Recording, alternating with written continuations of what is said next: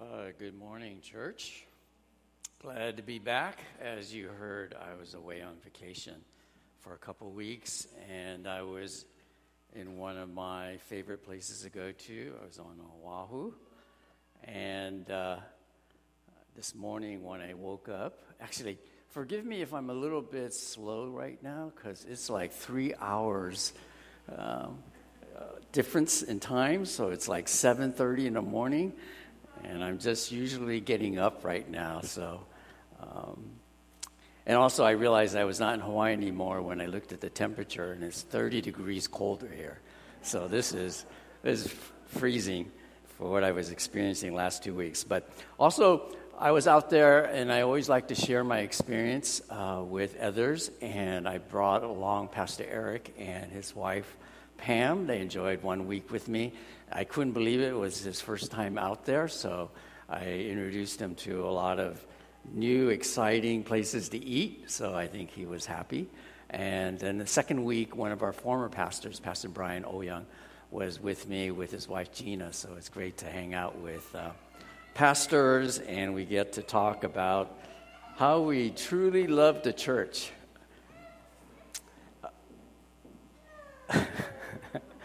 and uh, definitely, I had a lot of time to go to the beach, and of course, as I mentioned, I had a lot of good things to eat. And one of the highlights for me on the trip was to introduce Pastor Eric to his first ever freshly fried malasada.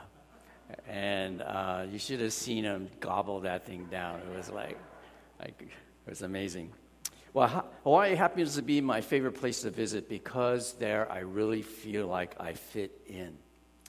It's, it's the people, the culture, the weather. I'm just comfortable there because mainly I feel I belong. So, even like the last place we got to eat, which is one of our favorite places, it's literally a hole in the wall in a very shady neighborhood. It's near the housing projects. And um, so the clientele is not your classiest, but they serve the best prime rib on Hawaii. And it's, it's amazing. It's only for 20, $24. And it's a huge slab of meat, which I love. But what's amazing, even though it's in a very bad neighborhood, I feel like I belong. It's, the people are so warm and friendly. I mean, they're huge, but they treat you like ohana, which is a Hawaiian word for family. And the owner is this elderly man. And one time I saw him uh, feed the neighborhood kids. They come after school because they have nowhere else to hang out. Some of them don't even have, a, have meals at home. It's that kind of condition. And when he came, uh, when the kids came, I saw him interact with them. And at first, I felt a little jealous because he served them a big plate of fried chicken. And then, you know, I just paid like 20 bucks for that chicken, and he told the kids $2. And I said, $2? And so I asked him, How do you do that? And he said, A lot of these kids um, don't know have, have anywhere else to go to. So I heard him say to the kids, Are you doing your homework? Are you staying out of trouble? And for me, he was like a father to kids who were um, maybe even abandoned by their own families in that neighborhood. But that's kind of the spirit that I experienced in this hole in the wall restaurant. And in some ways, that is something I would hope for in our church. That whoever comes here, no matter what your background, that you would feel that same kind of belonging. But sadly, it's not always the case everywhere. You would think times would change, but unfortunately, some things have not. So, a question for all of us to think about Have you ever felt out of place, different from everyone else, an outsider or a foreigner in your own land, alone, even in a crowd? Maybe even here at church. My personal story uh, begins when I was born in San Francisco, Chinatown. And for the first six years of my life, I spent them in that neighborhood. And my father, wanting his two sons to have a more diverse upbringing, he moved us out to the, an outer district of San Francisco, to Sunset. And in retrospect, my father made a very wise choice, but I have to admit, it was total culture shock for me. At the time, on the first day of school, I looked around my classroom, I looked around my neighborhood. There was nobody that looked like me. Uh, moving from Chinatown, which was predominantly Chinese, to a white middle class neighborhood created a crisis of identity for me. Being in two different worlds at the same time, of not fitting in or belonging in either. Now, we all want to belong. There's a deep seated need in all of us to belong, to want community.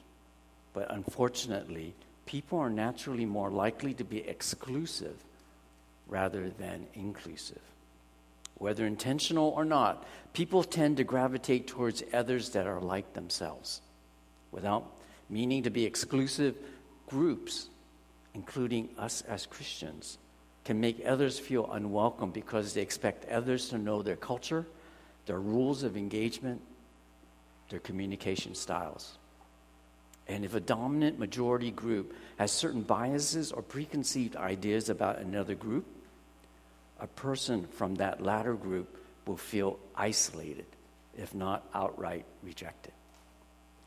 Today, in, in our, uh, this is our last message in our series, Desperately See- Seeking Jesus. And I hope you have enjoyed this series as much as I have. Each week, we have been looking at a person who is desperate for something. And in their desperation, each went searching for Jesus. And one of the questions we wanted you all to reflect on each week was this Do you see yourself as desperate? And as, as, as desperate as you may be, do you identify with each person that we've been talking about from these stories? We saw the bleeding woman desperately seeking healing the rich young ruler desperately seeking life, and the woman with the perfume seeking forgiveness. And today we will see a man who was ostracized by his own people and was desperate to belong. And that man's name was Zacchaeus. A question that Zacchaeus faced, and one that is valid for all of us to wrestle with Do you want to belong to the family of God? Yes or no? There's no in between. It's either yes or no. How one answers determines whether they will have peace, not only for an eternity, but also in the immediate here and now. So, will you turn in your Bibles to Luke 19, which is our verses for today? Luke 19, verses 1 to 10, and I will begin reading them now. Jesus entered Jericho and was passing through a man was there by the name of Zacchaeus. He was a chief tax collector and was wealthy. He wanted to see who Jesus was, but being a short man, he could not because of the crowd. So he ran ahead and climbed a sycamore fig tree to see him, since Jesus was coming that way. When Jesus reached the spot, he looked up and said to him, Zacchaeus, come down immediately. I must stay at your house today. So he came down at once and welcomed him gladly. All the people saw this and began to mutter, He has gone to be the guest of a sinner. But Zacchaeus stood up and said to the Lord, Look, Lord, here and now I give half of my possessions to the poor, and if I have cheated anybody out of anything, I will pay back four times the amount. Jesus said to him, Today salvation has come to this. because this man too is a son of Abraham. For the Son of Man came to seek and to save what was lost. And that is the word of the Lord. Let me pray for us before we dive into this passage. Father God, we love you and desire to be like your Son Jesus. We cannot do this on our own, but transform us, sanctify us by the Holy Spirit that we can love you with all of our heart, soul, and mind, and to love others in your name. Open our eyes to see, our ears to hear. Have your way with us now. May the words of my mouth and the meditations of my heart be pleasing to you. Amen. From Luke 19, we are introduced to Zacchaeus, a tax collector. I think we're having.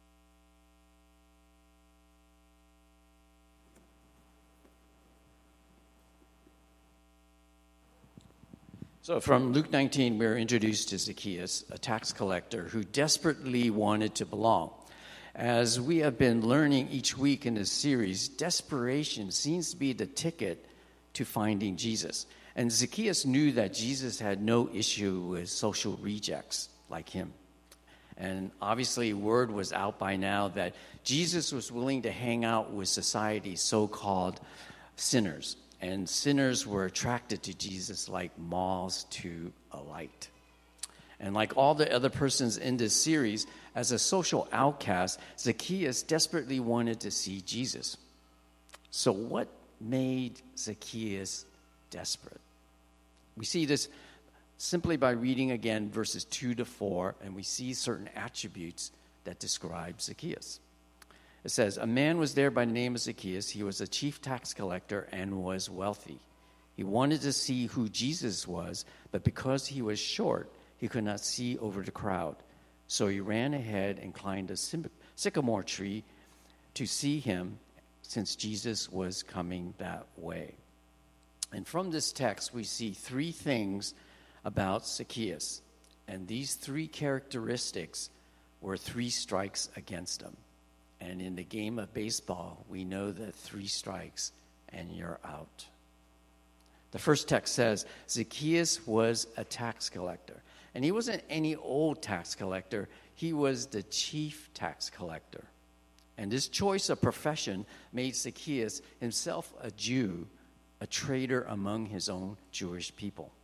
He was serving the occupying Roman government by collecting abusive amounts of taxes from his fellow Jews. And he was the man, the chief tax collector. Therefore, you can understand the Jewish people despising Zacchaeus. Now, imagine what the Jews were saying behind his back whenever Zacchaeus was on the streets. Zacchaeus likely could feel the tremendous hatred towards him when he walked by them. I mean, does anyone here like to pay taxes? I mean, I don't.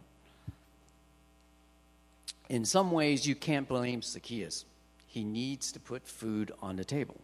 He needed a good paying job. So why not work for the Romans? I mean, someone has to do it. But he likely understood what he was getting himself into. So being hated by people alone, in my opinion, did not make him desperate to belong. I mean, I know people who don't like me, and I don't care. Just saying. Next, we were told he was wealthy. Now, being wealthy already made you set apart in those times where the haves and have nots were distinctly so very far apart. But being rich materially meant Zacchaeus was very good at what he did. The Romans did not care how much their tax collectors extracted from the people, as long as the tax collectors sent to Rome the taxes that Caesar demanded. Anything more, the tax collectors could keep for themselves. So if Zacchaeus was wealthy, he lined his pockets really well and was living the high life by exploit, exploiting the Jewish people. Zacchaeus let his greed go wild. Human nature always feels like you don't have enough. And Zacchaeus definitely took advantage of his fellow Jews to build his personal treasure chest. But even with all this wealth, Zacchaeus felt lacking. Something was missing, which made him desperate for something more. Because, as the saying goes, money can't buy happiness. The third characteristic from this text gives us a clue. The scripture tells us that Zacchaeus was short, both literally and figuratively. So, forgive me for picking on any of you who think you're short, but according to scripture, Zacchaeus was short.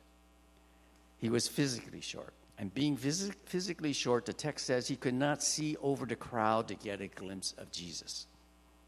It's like being at, at the movie theater or a sporting event, and someone like Pastor Eric sits in front of you. You pay full price, and you got an obstructed view. But that's what uh, Zacchaeus was experiencing here. And most of us know people who are short and, and, and seen them get teased for the lack of height. And we all know, especially when we were teenagers, how teenagers can be very cruel. And short jokes grow old pretty quick and can cross the lines into bullying that can be very harmful. And today, with social media, things have gotten even worse, where vicious cyberbullying that can drive many into depression and who are emotionally vulnerable to take their own lives. So imagine Zacchaeus being hated for being a traitor as a tax collector and despised for being rich, but also being made fun of for being physically short, which he had no control over. I mean, that's how God created him. But honestly, I don't even think being short in height for Zacchaeus was the problem that pushed him over the edge. Probably for Zacchaeus, more painful than being short physically was him being short socially. Like me, he had a crisis of identity. And what do I mean by this? Obviously, Zacchaeus was not a beloved person in his community.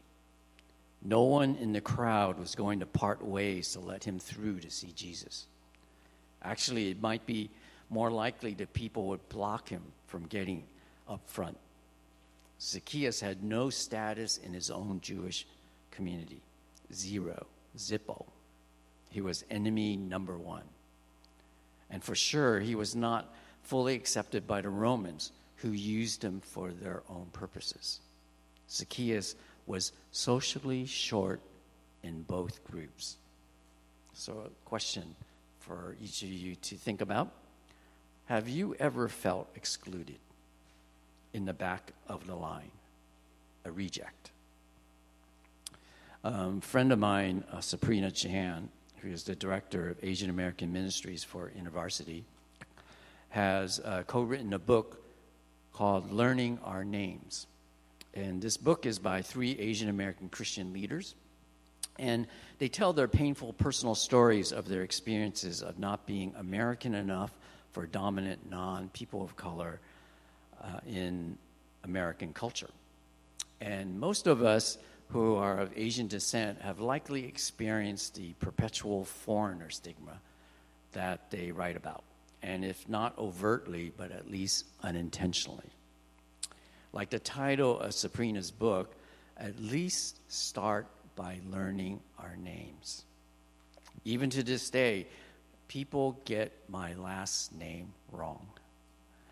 For example, sometimes I get called Lim or even worse, MIM, M H I M. I mean, I can't believe how you can get that spelling, but I have mail that's addressed to me spelling my last name as MIM. Even in that incident with the Franchise Tax Board, the woman on the phone from the Franchise Tax Board mispr- mispronounced my last name. I was transformed by one phone call into a Korean American. She called me Mr. Kim. And if that wasn't bad enough, on top of that, my friend who I contacted at the Franchise Tax Board, his last name is Jung, but the woman called him Mr. Young. I mean, she got not just one, but both of our names wrong. Pretty incredible. I mean, try getting our names right. I mean, how do you feel like you belong if people don't even get your name correct? And going back to Zacchaeus, given his three strikes, he for sure did not feel like he belonged, but marginalized by his own people. And you know, desperate times call for desperate measures. In his desperation, Zacchaeus wanted to see Jesus so badly that he was even willing to humiliate himself and climb a tree which was very shameful for a grown man in those times to do.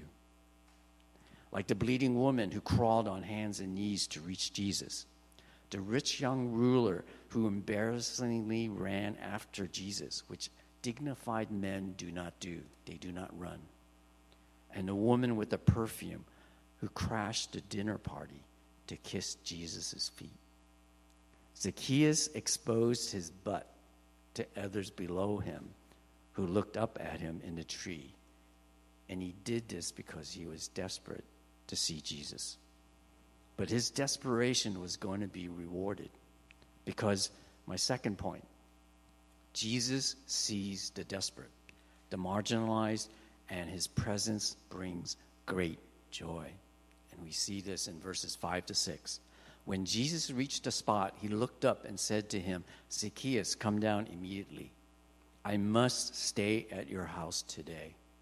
So he came down at once and welcomed him gladly. Now, I heard there's a sequel coming out for the movie Avatar. Has anyone seen the first one? Some of you have. Um, do you remember in that blockbuster movie, The Greeting on Pandora? of the Na'vi clan, the greeting was, I see you. In that movie, I see you means I see the love and your feelings and your soul, and you mean everything to me. Those were words of affection and love. And that was what Jesus was saying here to Zacchaeus when Jesus looked up and saw him up in the tree. Instead of walking past him and ignoring him, Jesus stopped and made eye contact with Zacchaeus and said, I see you, Zacchaeus. Come down immediately. I must stay at your house today. And, and Zacchaeus, being marginalized, marginalized by his own community for the three reasons that I gave earlier, he immediately felt gladness when Jesus saw him and spoke to him. And to ask him for hospitality was a great honor for Zacchaeus. The biblical word here for gladness also means joy. The text tells us Zacchaeus responded gladly to Jesus' request to stay with him, and in his gladness, in his joy, Zacchaeus did not hesitate and came down in obedience. Jesus was not like all the others in society who treated Zacchaeus like a social pariah.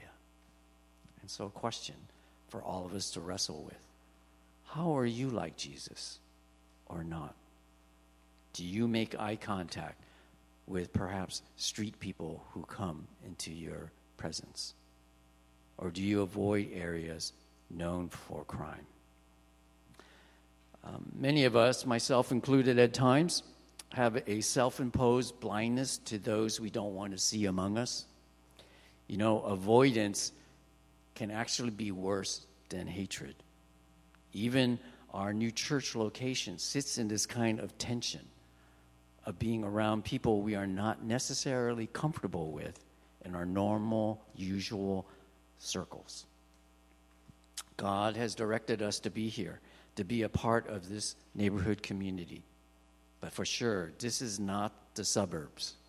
And recently, we got a reminder of that. Uh, a couple of weeks ago, if you haven't noticed, we had our trees trimmed. So we hired uh, a tree trimming business to come here. And during that week, when they were working on our trees and on our property, they left one of their trucks here overnight.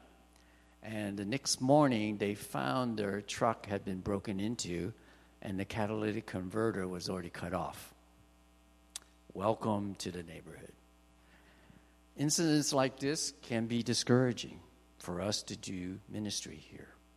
But we must be like Jesus, who believe no one is beyond saving. Which leads me to my last point. Jesus came to seek and save the lost. Jesus said to him, Today salvation has come to this house because this man, Zacchaeus, too, is a son of Abraham.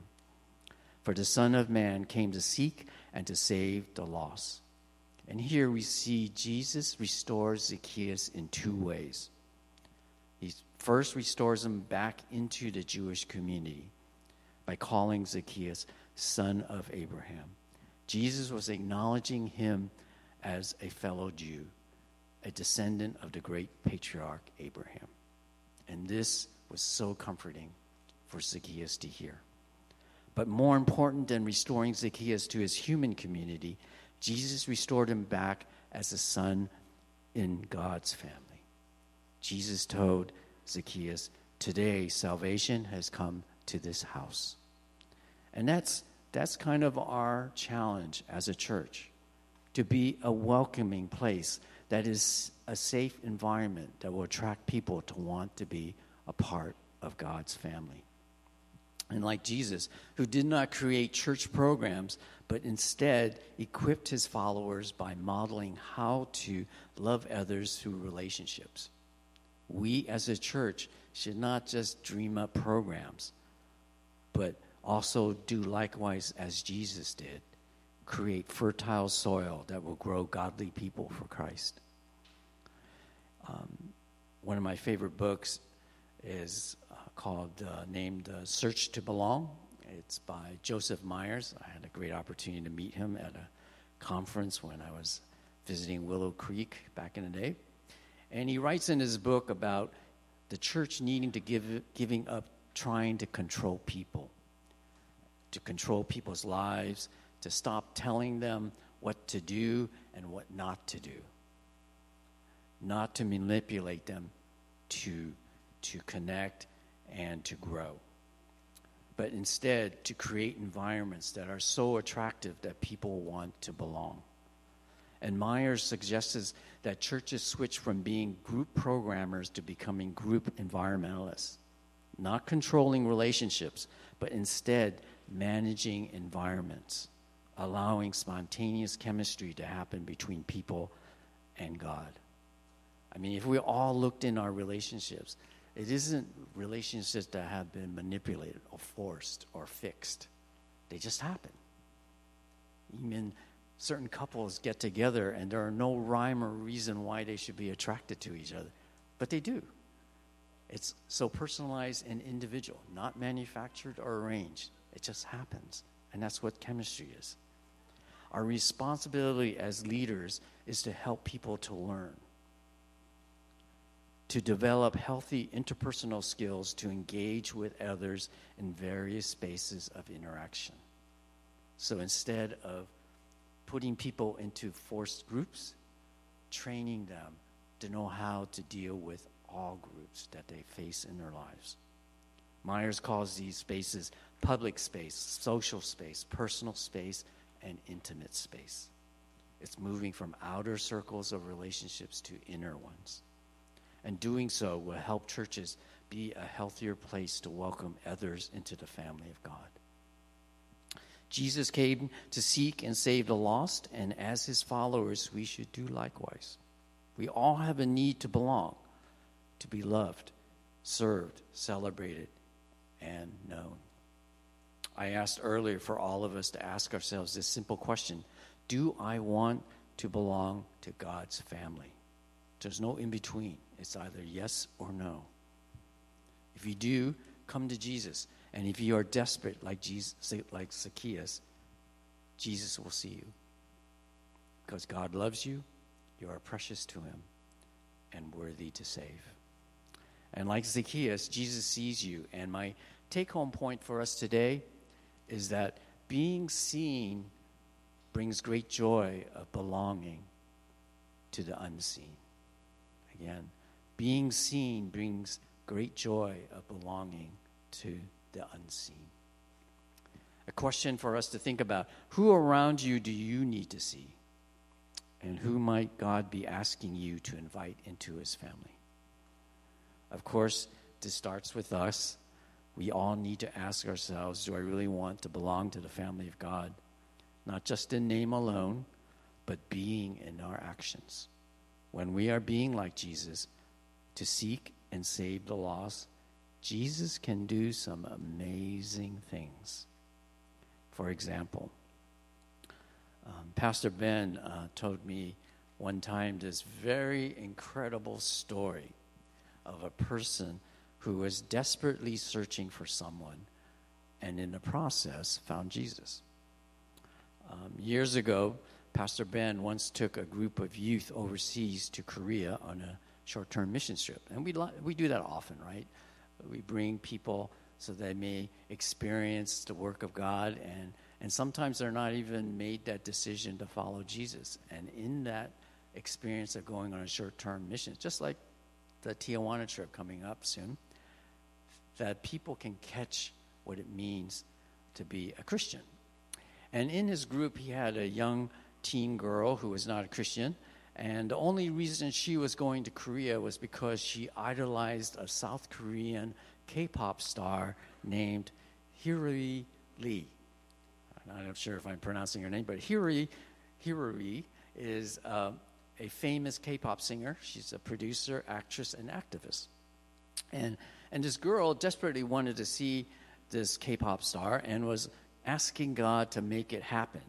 And I'm sure Pastor Ben was praying to God to answer this girl's prayer. I mean, it can't hurt to ask God, right? Even though it sounds kind of frivolous. But Pastor Ben was obviously tr- feeling bad for this girl because by the last night of their trip, they had not yet seen this star. He was concerned how devastating it would be for this girl who was kind of testing God to make this happen. Now, honestly, the chance of seeing uh, any celebrity, celebrity randomly on the streets is pretty slim. I mean, it would be like Steph Curry coming through those doors back there. Oh, that's pretty good. Nobody looked back there. How do you know if I didn't? he wasn't going to come through. So on their last night in Korea, while they were in the hotel elevator, which there's actually another story that's amazing how they got to be in that hotel. Pastor Ben suddenly heard this teen girl screaming. Pastor Ben looked up, and in the elevator was Hiroi Lee with her manager. And hallelujah, praise God. It was like a miracle happened. Hiroi graciously went to their suite and signed, um, signed her CD, took pictures with them. And what is impossible with man is possible with God. And because God made this girl's wish come true, she gave her life to Christ, who, com- who comes to seek and save the lost. Amazing story, right? I began this series with three images of CLC that I hope for us to be. Maybe I should test you. Do you remember the first one? Yeah, uh, emergency room or hospital, and I, and that's for the spiritually slick. The second one is that we want to be lights that can attract people to Jesus, and third, to be a treasure chest where Jesus is the treasure in us. And that is my hope and prayer for CLC as we begin our journey here. And may we be desperately seeking Jesus together. So let's pray. Heavenly Father, help us to be desperate for you we are nothing without your precious Son, Jesus. May we never forget the treasure we have in him, and may our light shine bright in the world so others will find you. For your glory and not ours, I pray this in the most precious name of Jesus. Amen.